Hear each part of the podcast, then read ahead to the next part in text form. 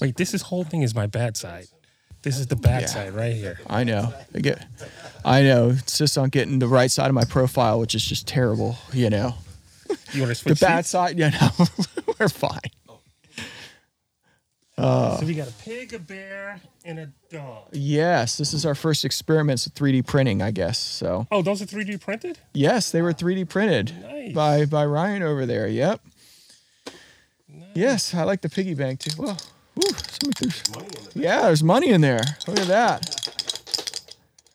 Tell me, you should make a giant, a big tube piggy bank. Uh, we should have a tube piggy bank. That would be nice. I see we got the yo-yo here too. That's nice. That's a great. That's a great idea I'll right you there. some more when I get. When I get them. In fact, I need to order some more right now. Sounds like us. yeah. so you never remember until the last minute. Yeah, yeah. Until you're running low. Yep. Someone's like, "We're out of this. Stop what you're doing." yeah. No, I can relate. Mm-hmm. Check one, two. Check one, two. Everything good with the signal, Justin? This is the cast, the pod, All right. the video cast. We got terrible noise. Are we good? No. All right. If you got noise, you could turn my stuff off. No, we're fine. Well, thank you for coming out, Larry. Oh, we on? Are we live? I, I guess We're rolling? so. Yeah. Why Okay. not? You know. Okay. Cool. Yeah. Thank you so much. Thank you. This is awesome. I, uh, I, I yes, I'm ha- very happy to be here. Very happy to have you. We um. So first of all, what brings you to Florida? What brings you down this way? Um, there's a place not far far from here called the Atlantic Center for the Arts, and um, it's a place that I. It's one of my favorite places. Period.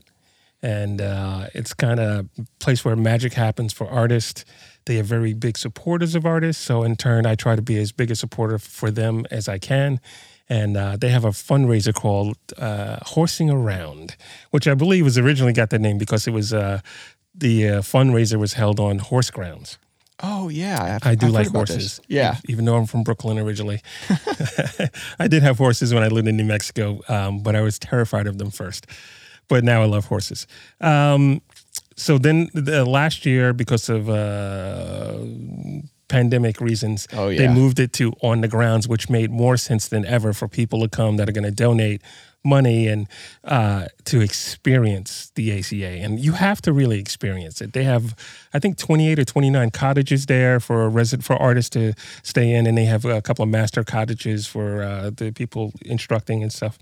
They have a, a theater, a uh, a dance studio, a pottery studio, painting studio, um, an outdoor, small outdoor amphitheater, a museum and they have all kinds of arts artists there, all kinds of arts, and uh, they're big supporters of that. That's that's awesome. I've I've actually been, and it's it's it's beautiful there. And one thing I noticed, uh, you're talking about where you know the artists can work. They have these signs that are like shush. Yes. Artists working, and I'm like, man, how do I get this? yeah, yeah. And you know what's funny about those signs is like the artist could be making a lot of noise. Yeah. they're drilling and building things and welding and stuff like that. But yeah, you you you could put one of those signs out Yeah, by your uh, guess- tube garden there. Yeah, true. Tube garden's a great idea. I like that. Um, so I know uh, someone uh, was mentioning you have a gig uh, coming up soon too, right? Aside from doing the ACA, you're. Uh, uh, This- did you this- say Tallahassee? Tallahassee. This is the start of my. Uh, I've been home most of the year. I've gone out for a couple of things here and there, but this is the start of um, seven seven weeks, I think, or more, seven or nine weeks Wow. of of doing things. So I have uh, there's a a event called the Word of South Festival in Tallahassee, Florida, and that's this weekend, the um, the eighth, 9th, and tenth of April. And um, so I'm doing a show myself, and then uh, there's an artist that I've had the pleasure of producing and playing with for many years. Her name is Joy Harjo. She's actually the for the third year in a row the uh, United States Poet Laureate, and she's the first Native. American poet laureate, poet laureate, laureate of the United States. Um, so we're playing, and then there's a an artist from Germany named Fabiana Striffler, who's a violin, jazz, violin, avant-garde player. I'm going to try and sit in with her, and she's going to sit in with me. She can easily sit in with me. Me trying to sit in with a jazz artist is uh, is unique. It's different. So um, it's going to be fun. But they try and put uh, poets and authors uh, with musicians and see what they come up with. This one, Joy and I have kind of a head start because we've been working together for a long time, and a lot of the things she's done. Uh, well, she she's a great saxophone player and Native American flute player, and just bold. I'm going to play any instrument at least once. Get it, give it a try. Oh, that's and cool. uh, but she's a great writer. And uh, so we've done this before where I've done some atmospheric stuff and she's been doing, you know, reading and stuff like we'll that. But to, we're going to play some songs as well. Oh, that's cool. We'll have to get some links too, so everyone can can see uh, who you're talking about and Okay. what they do, because that's that sounds really interesting. I'm interested in checking it out. So, um, I know yesterday we were talking a little bit uh, about uh, NAMM, Yes. and you were. I know we're doing NAMM this year. Uh, we'll be in the pro audio section like we always are, kind of in the same area. But you were telling me about some interesting gigs and, and events you've done with NAMM in the past, and Yeah. I was just I just thought that was really cool. NAMM is interesting for me because I've been going since just out of high school, since like 1983 or 84, I think was my first one. And uh, I used to endorse a, guitar- a guitar company, and they would bring me every year. I was there with them for 26 years, and we've done some interesting. They were known for doing these elaborate shows with Steve Vai and Joe Satriani and stuff like that. I've done some of those interesting shows, um, and I've done some events for other companies, and um, for the last seven years, other than if we don't count last year, the last two years, I don't think anyone counts the last two years. they don't Yeah. exist. uh, I've done a jam in the Marriott lobby, and um, the last four of those, I believe, were uh, we had two thousand people. That's the maximum inside the Marriott lobby, all over every nook and cran- cranny. But if you get two thousand people in the lobby, they shut it down. Uh, not the performance; they just go. They won't let anybody else in They close the doors. and right? Uh, lock them up. yes and we've had uh, i'm fortunate when you're around long enough you end up meeting a lot of people and some you can call friends and some you just know and they know you so i've guilted some people into getting up and jamming with me and some friends wanted to jam with me so okay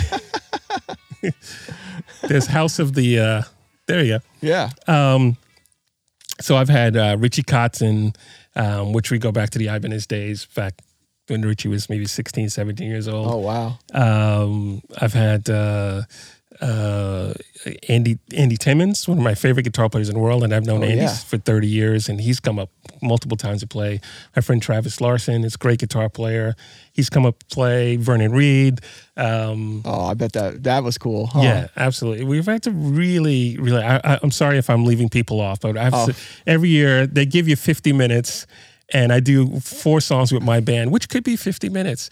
Um, and then we start bringing guests up, and a lot of times they look at me like, "Hey, you know, you've been on for an hour and a half." I'm like, "Oh, I'm sorry," and he goes, "He goes, can you wrap it up?" Like, I got one more guest. Who is it? And I tell him, they go, "All right, all right, just, just, just one song, one song."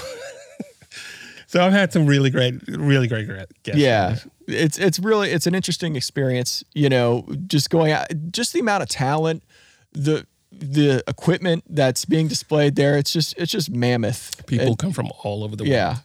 So looking forward to seeing you out there. Yeah, I'm looking forward to coming out and seeing what you stuff, new stuff you guys.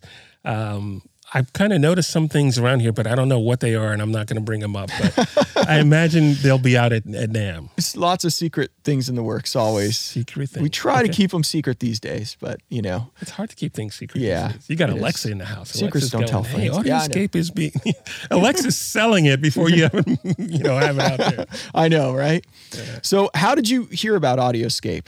You know, I'm still not sure, totally sure, but I was looking for at the end of last year. I had done a uh, a film score with um, a Native American artist, cellist named Dawn Avery. We've written lots of different cool projects and together. And I was like, "Oh, I need to get some gear." And I have an old school Trident Series 65 console, 30, Nice. 36 channels, 24 bus, and uh, I had gotten it originally just to track drums. I have some other mic pre's and and compressors and stuff like that. But um, so when I'm working with artists I produce, a lot of times it's just me and the artist, and I'm just recording maybe two, three, chi- three ch- things at a time. Yeah. But when I needed to track drums at the same level, you needed some good gear. So I got the board, fell into my lap in a in a most beautiful way. Um, But I was looking at the board and go, I want to do more analog. Like really, I have analog front end, but I want to do some more analog all the way around. Yeah. You know, still going to have a tape machine. I mean, a tape machine. I'm going to have a uh, Pro Tools or Luna or something, Logic as a tape machine. But I have this board. I want to mix on it, and I decided to commit to mixing at least two projects a, a year on it. At least two. If I could do more, that'd be great. But uh, sometimes artists won't understand that. Hey, can you change? You know my vocal or or the, you know can you bring this up just a little bit like two weeks later it's like no that mix is completely No, gone you- you've committed. it's it's Yeah. committed. You got to say, and I can't go on to the next song until we go. Yes, we're done. Is it done? You know. Um, so I was looking for uh, EQ. I found one that someone had made themselves, um, and I got that. And I started reading about it. I went on the Gear Space page. And uh, and I found this long thread about the the uh, the uh, Pultec EQs, and then got into LA two As, and I was like, oh, I want an LA two, a real LA two A of some sort, you know, like an analog. Um, and uh, and then I saw your name. You had piped in a couple of times. Like, what is this company? And I followed and went down a rabbit hole into YouTube, and it's like, this is cool. So then I went to your website. Well, I went to the Instagram, and then I saw this because I went to the website. Actually, I did go to that website first, but everything was sold out. And I was like, What's so the deal? yeah, what's the deal? So I go to Instagram and it said we on uh, on two, on Wednesdays and Saturdays. And first I thought it was like an auction. You have to bid on it. Oh, And then uh, and it's like some more, and I was like, all right, I'm going to get an LA2A. And I tried, and I tried, I tried. There are, you know, that's how popular your stuff is. It took me, it took me almost a month to even figure out, and that was the help of emailing and and, te- and messaging and stuff like that. But I ended up getting the 2A and um, an 1176 F Rev, which is great. And I do want to get one of your Pultecs, uh, and probably. Uh, probably your um, bus compressor, but I'm going to wait on the bus compressor just to see what else you guys come up with. Uh, well, first of all, bus compressor, that's just such a great general purpose. Yeah. Like since we, that was our first product. So, Oh, since we- really? yeah. Okay. Yeah. Back, way back in 2016. And it's just been our bestseller. And so many people used it for so many things that like, we're like, oh, we used it for the sound effects on the Marvel movie, all this weird stuff that you hear about. You're like, wow, that's crazy. You know, Cool. I just watched one of those movies with my kids, you know, but, um, Yeah, yeah. I'm a Marvel fan. yeah. So um, a little bit, you know, just we whatever the kids watch, you you know, you know how it goes. So you know, but um, no, I'm trying to think. Uh, there was you you mentioned EQPs. I I think. Are you looking for a mono or stereo, or what are you what are you thinking? Probably a mono. Probably a mono. What, Mono's great. Do you have a stereo one? No, if people buy stereo pairs and Uh-huh. then, you know, those before or even after uh, a bus compressor, for instance, magic on a mixed bus. Okay. Yeah, All right. definitely, uh, definitely magic as far it, like in the sense of taking the blanket off the speakers kind of magic. So, um, I, I, I, that's one of my favorite ways to use them. A lot of other people too. They buy stereo pairs that way, uh, Okay. with that in mind. So, just food for thought. I I will take your word for it. I believe you. um, yeah, I totally believe you. Now, I now I got to think about two. All right. So you were asking me, you were like, oh, is there anything I shouldn't ask or whatever? Yes. Is there anything that you, you thought that would be a weird question? No, because we just- are we are totally transparent here with anything. So no, I just reading on the on the on the gear pages and um and the you know there are analog people and two people oh, that like really dive in and they take it very personal and very deep. Um, oh, they get yeah. they get a little little nuts and stuff like that. I don't know. Like when I was here yesterday, um, I got to see you guys working on stuff, and I'm not sure everybody out there understands that. That uh, I, they might think it's a, a big factory where there's an assembly line of people sticking a tube in, and then they send it on to the next person. They tubes in. tubes are in. All right, you should put the circuit board in now. You put the knobs on and stuff like Yeah, that. it's done. Um, and this is a this is a a hands-on. This is like a boutique factory. yeah, everything is ear I tested. wouldn't It call is. it a factory, boutique shop. yeah, it's a boutique shop. Mm-hmm. Exactly. It's a small shop. Everything's ear tested. It's is it good enough for our studio? You Yeah. know, because if we don't ship it out unless it is. And you you have different levels of testing, right? That's mm-hmm. where the, the assembly line comes in. It's like, all right, I think this works, and then you pass it and it's like, no, no, got to kick it back. Yep. get back. Yep. That I found impressive, and how many tubes you guys go through.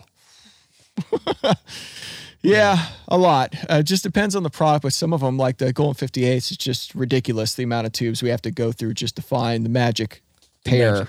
or, you know, trio. So some of the tubes that you re- well, some of the tubes you reject for the golden uh, preamp is not because the tube's bad. It just didn't jive with the other tubes, right? yep. So you can use those tubes in other products. Y- yes, and that, and uh, they they may even work in another build. It's just like it's just finding the how they coordinate together. That's you know, pretty finicky. yeah. That So- that sounds like it takes a lot of time. It does. That's why everyone's like, I don't understand why you don't sell all 300 at once. Like I like you know just bury me with the tube garden if that's what what happens because like it takes a long time Okay. to to tube roll one for sure. So, you know, doing five a sales day is is stressful enough. You know, Okay. like for what we're doing for sure. So So you're doing 300 uh, total. That's it. That's it. Any So- particular reason why you're doing 300? Um, we mainly the uh, input transformers uh, that we use. We use four of them per unit. We have some old, new old stock ones that we're using, and Okay. uh, so in addition to new old stock tubes, which that really isn't the concern too much. It's mainly the uh, the transformers that we're using, which are great. They were using like a lot of like Euro consoles in like the late '60s, early '70s. Okay. These transformers, and they're just they're awesome. They're like completely flat from like 20 hertz to 50 kilohertz, which Oh. is really cool because the circuit has a lot of character and it's got a natural, like, you know, high end roll off and things like that that you would expect from a tube amp. But you have these crazy transformers and they just creates just something sort of unique and special between the two of them. Okay. You know? You mentioned character. So one of the things I, I uh, when I got my Opto from you and my 1176, I tried it. I tested them out, and um, I have another company's uh, 1176 D revs, which um, I thought were worked. I mean, they compress and they do stuff, and I, I was like, all right, this is cool. And it kind of like some of the plugins I have, and some plugins sound different than other plugins. I plugged yours in, and like there's like, oh, that's right. Analog gear has a character to it. And you either jive with the character of that or you don't. And then some analog pieces have a character that a flavor that it sounds like the other ones, but slightly different than the other ones.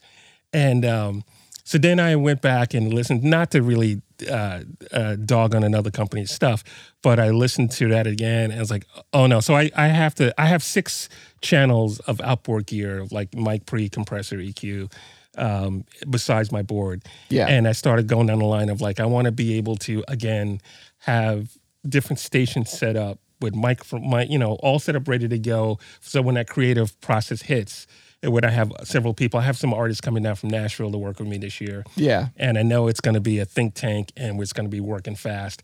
I can't be going, hey, let me just set up a mic over there. I want to just turn switches on or have them, you know, tube gear or analog gear. routed. Yeah, Have it just- on yeah. at a time. And so I had in my priority, I was like, oh, wait, so those actually, those 1176s, the other ones didn't actually make it in that. They're just hanging out right now. Because the character was different. And, Yeah. Um, so that's a, I can go down the rabbit hole of stuff I No, need to they- get. yeah. Well, they're filling the racks. They're you know, the they're racks. definitely they're definitely racks. so Yeah. No, that's awesome. That's that's great to hear. Yeah, that the characters that's for us at this point everything. I think back when analog gear was the only option, people were looking for clean a lot.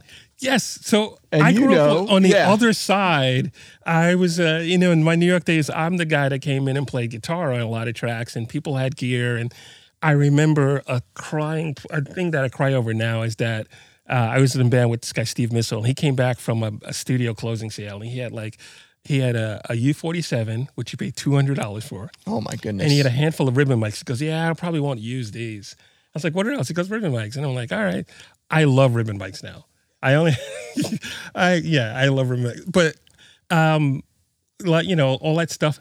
Engineers were complaining about darkness. They were complaining about, oh, tape is dark and ribbon mics are dark, and then, you know, oh, don't use that EQ because it's it's an EQ, but it starts out dark, or it starts out this starts out, and um, and then when digital came, I remember people were talking about, oh, this is cool. You can finally hear things that way.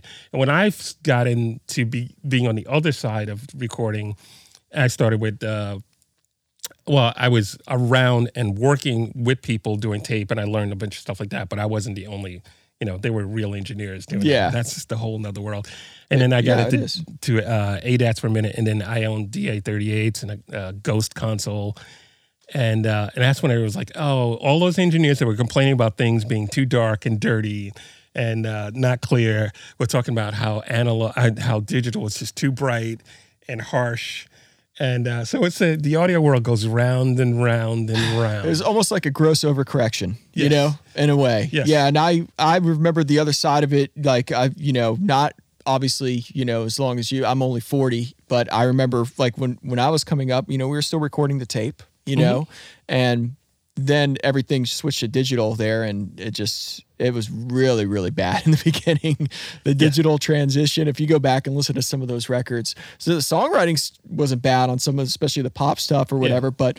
Man, it was just Yeah. it was brutal, brutal on the ears. I think there was You know? there were two two things, and I'm probably going to get hate mail for this, but uh, there were two things that were were a problem in the in the late '90s, because Pro Tools went to more than eight tracks. What a ninety seven, I think, somewhere on there.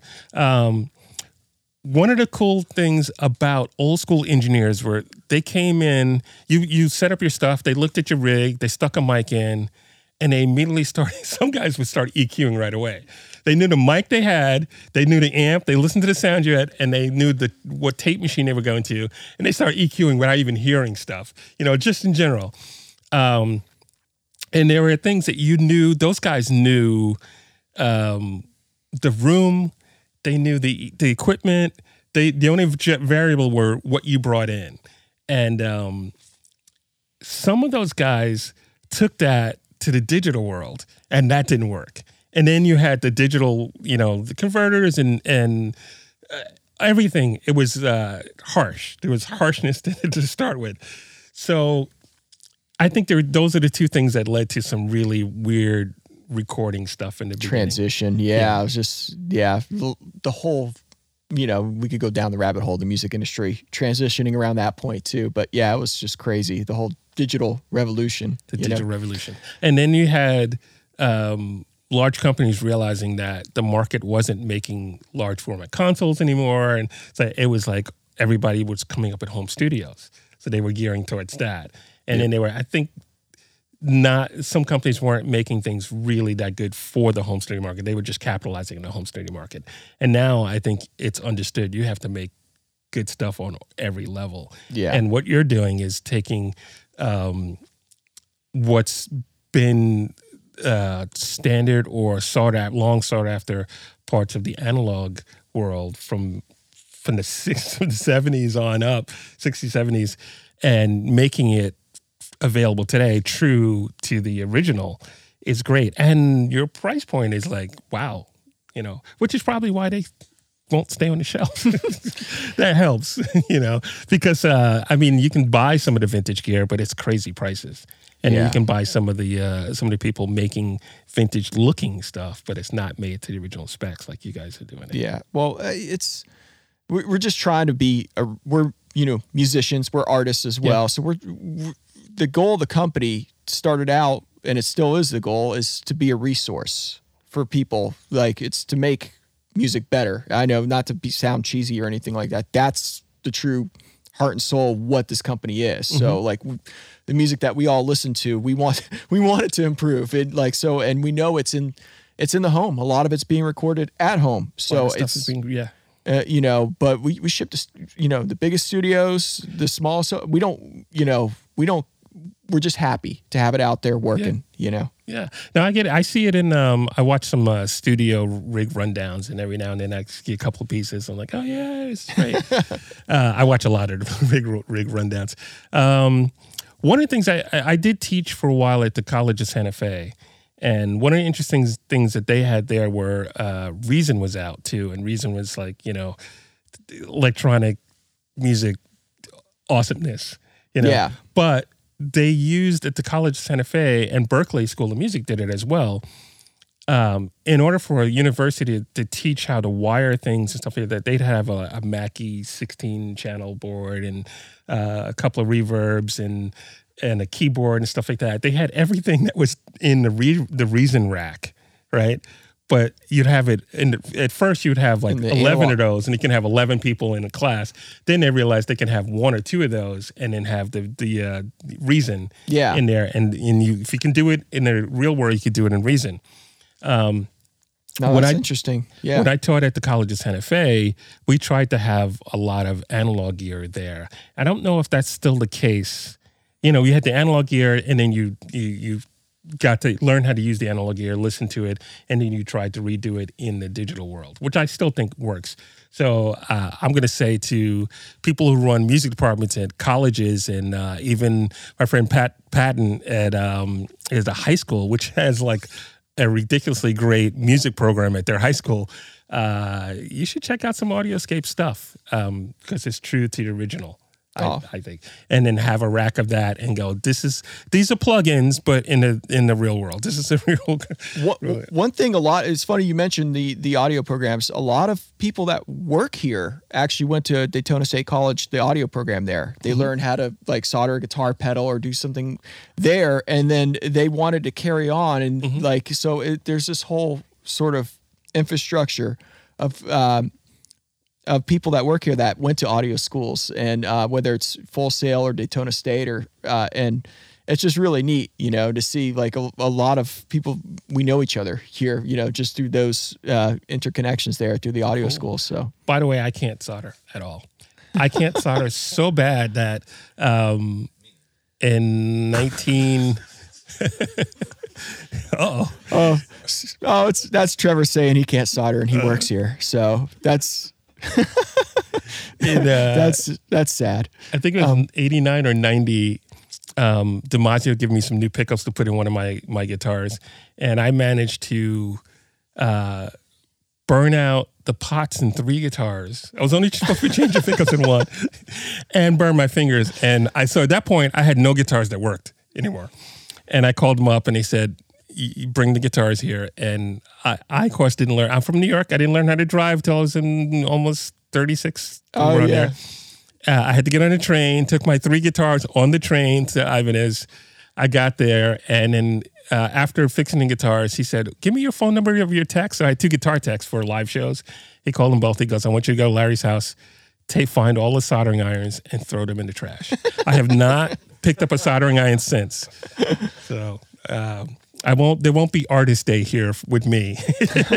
And I did- Well, I I know. Uh,